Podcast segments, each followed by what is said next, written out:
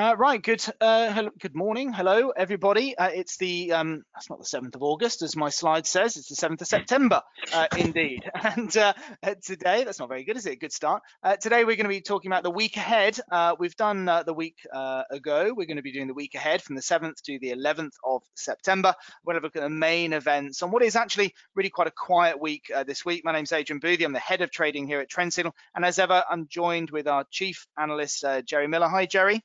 Uh, hello all, hi. Uh, and Jerry's going to take us through um, really the main events for this week. So uh, Jerry, why don't you get us all started? You know, what don't we know yet? What's going to be happening? What are the main stimulating events for the week coming up?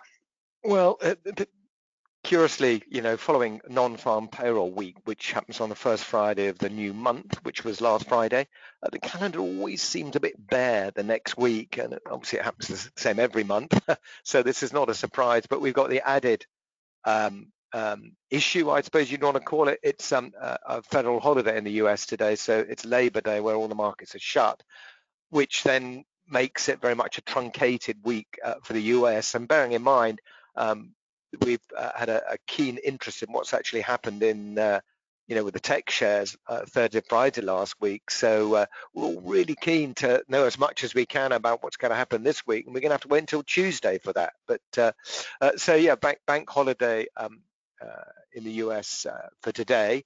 Um, big big event really is Thursday with the, with the um, Uh, European Central Bank's policy meeting, but we've also got Brexit bubbling away in the background. There was a lot of um, talk in the press over the weekend uh, about uh, Frost saying that, he's our negotiator, saying that, you know, if we don't get a deal, we don't get a deal, but, you know, we, we, we need to stick to what we know is right for us. Uh, the fact is we've gone through Brexit, uh, and we want the benefits of what Brexit entails.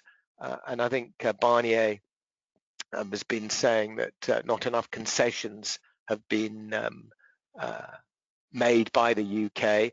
Um, I mean, I think he said he's worried and disappointed, but I think, you know, both sides could say that. I'm sure Mister Frost would also say that he's uh, uh, worried and disappointed by the lack of concessions from the U K, uh, from the uh, E U. Um, But I think um, there, is, there are rumours that Barnier might actually be sidelined for part of the discussions uh, in an attempt to try and break the deadlock. I don't know whether you've heard that. No, no, I haven't, but I'm not, not quite as well read as you are, Jerry. So, well, hey, listen, I, I, I think it needs something, uh, and and Barnier is is often very sort of methodical and lacks some a bit of empathy, uh, from what I understand. So. Uh, uh, may, maybe uh, that uh, is something that will uh, shake it up a little bit. But anyway, that's this week. It's the final phase of negotiations, and the U K have just said that they've got to get a deal. If it's not done by, um, you know, um, mid uh, October, it, it's not going to happen. Uh, but yeah. As we know, the E U tend to wait until the eleventh hour, uh, the, the the the fifty-ninth minute of the eleventh hour, uh, and um, so I'm sure that's what will happen this time round. And if there yeah. is no deal, then we'll work out the ramifications for that.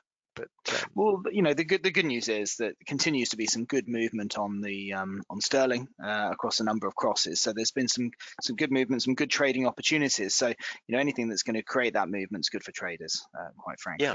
Um, yeah. You know, I was asked earlier about whether we'd do some, you know, from our, our one of our um, students in our um, training workshop this morning about whether we'd look to put notices out about not trading the pound for a while. You know, not at the moment, and I think maybe when certain announcements coming up, you know, I think maybe we'll look to abstain for uh, a few days over those announcements. But otherwise, it's creating good movement and good opportunity. You know, even if you're in those trades for two or three days, there's a lot of potential in those. Um, I, I think I think if you were you weren't to trade um... sterling because of Brexit, I mean, you would be trading it for four years. I mean, that's. Yeah. Uh, I, I I think the, the there are very few reasons not to trade a market. I think an election is a, a very good one, uh, and I think come the second of, or was it the third of um, November, with the presidential election in the U S, uh, that'll be a time to uh, tread carefully. Uh, absolutely.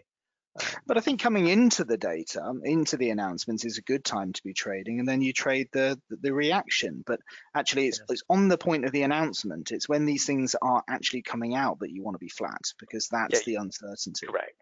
Correct. That's that's right. That's right.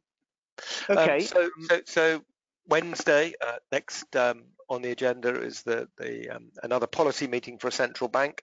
Uh, this time it's the Canadians, the, the Bank of Canada, uh, with their uh, policy meeting and their um, uh, rate statement. Uh, there is absolutely no chance of any move. That they, they tend to watch very closely what the U S does, Adrian, um, mm. and there's been no change there. Uh, and I think it's so unlikely that there will be any uh, change there. Sometimes the statement can ruffle uh, the the um, Canadian dollar a little bit, but um, we don't expect too much in the way of uh, surprises there, uh, which yeah. sort of brings us on to the main event of the week, which is the um, European Central Bank's um, policy meeting. Um, we do have a bit of data out before that, actually, uh, in the Eurozone, um, which might help the Eurozone, uh, the uh, European Central Bank, I should say, um, in its policy decision. Uh, we've got industrial production for Germany, France, and Italy, although it's not showing there. But uh, um, as a lot of data doesn't tend to show on Forex Factory, they tend to relegate a lot of it to low impact. But um, there we go. Um, yeah, you've highlighted some of them. Yeah. Uh, good. Um, so uh, the European uh, Central Bank, um, well, that comes out um, later. The announcement is at Um, Um, twelve forty-five, and then the press time, and then, yeah. yeah, and then the press conference at one thirty is going to be interesting. Uh, Christine Lagarde, the chairperson of the uh, European Central Bank, has made a few off-the-record comments apparently about her concern about the strong euro uh, and its effect on the eurozone economy, uh, because it acts as a, a as a as a drag uh, on on economic activity. Uh, as companies are finding it uh, that anyone selling its services or goods uh, outside the Eurozone will find that their their goods now cost more in those other mm-hmm. currencies, and, and that affects their margins and their profitability, or even their ability actually to close a sale.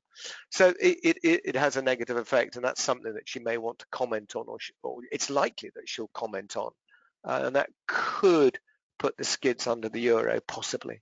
possibly okay um and then we also have, so in the States we've got um uh, P P I uh, one thirty, so it's always a uh, say that, that always used to be a high impact item of data, didn't it, a red item? yeah uh, again. Well, it's, it's it's it's basically the producer price index is the cost of goods and services going into production. So, you know, to make a car you need metal, and and, that, and it's the cost of the sheet metal that goes that's going into production. If that goes up in price, it can push up the price of the finished product, that is the cost of the car. And it's a core P P I we look at, but there's really no sign of any move in the producer price index, um, which well is often a leading indicator of any inflation to come, because we got that data on Friday, Adrian. If you just move yeah. to Friday, you can see that we got the uh, C P I data out. That's the inflation data in the U S.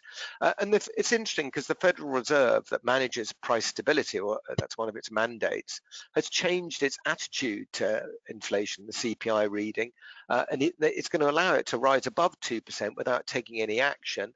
And it's going to look at a, an average of the C P I over a period of months, uh, and it'll help um, to sort of smooth out Um, reactions to jumps in inflation that might be temporary, uh, but of course mm-hmm. the Fed and, and business leaders uh, would love to have inflation back up, because two things with inflation. One, if if you run a business and you know you can push your prices up, you can invest more in factories and people and, and, and research and development.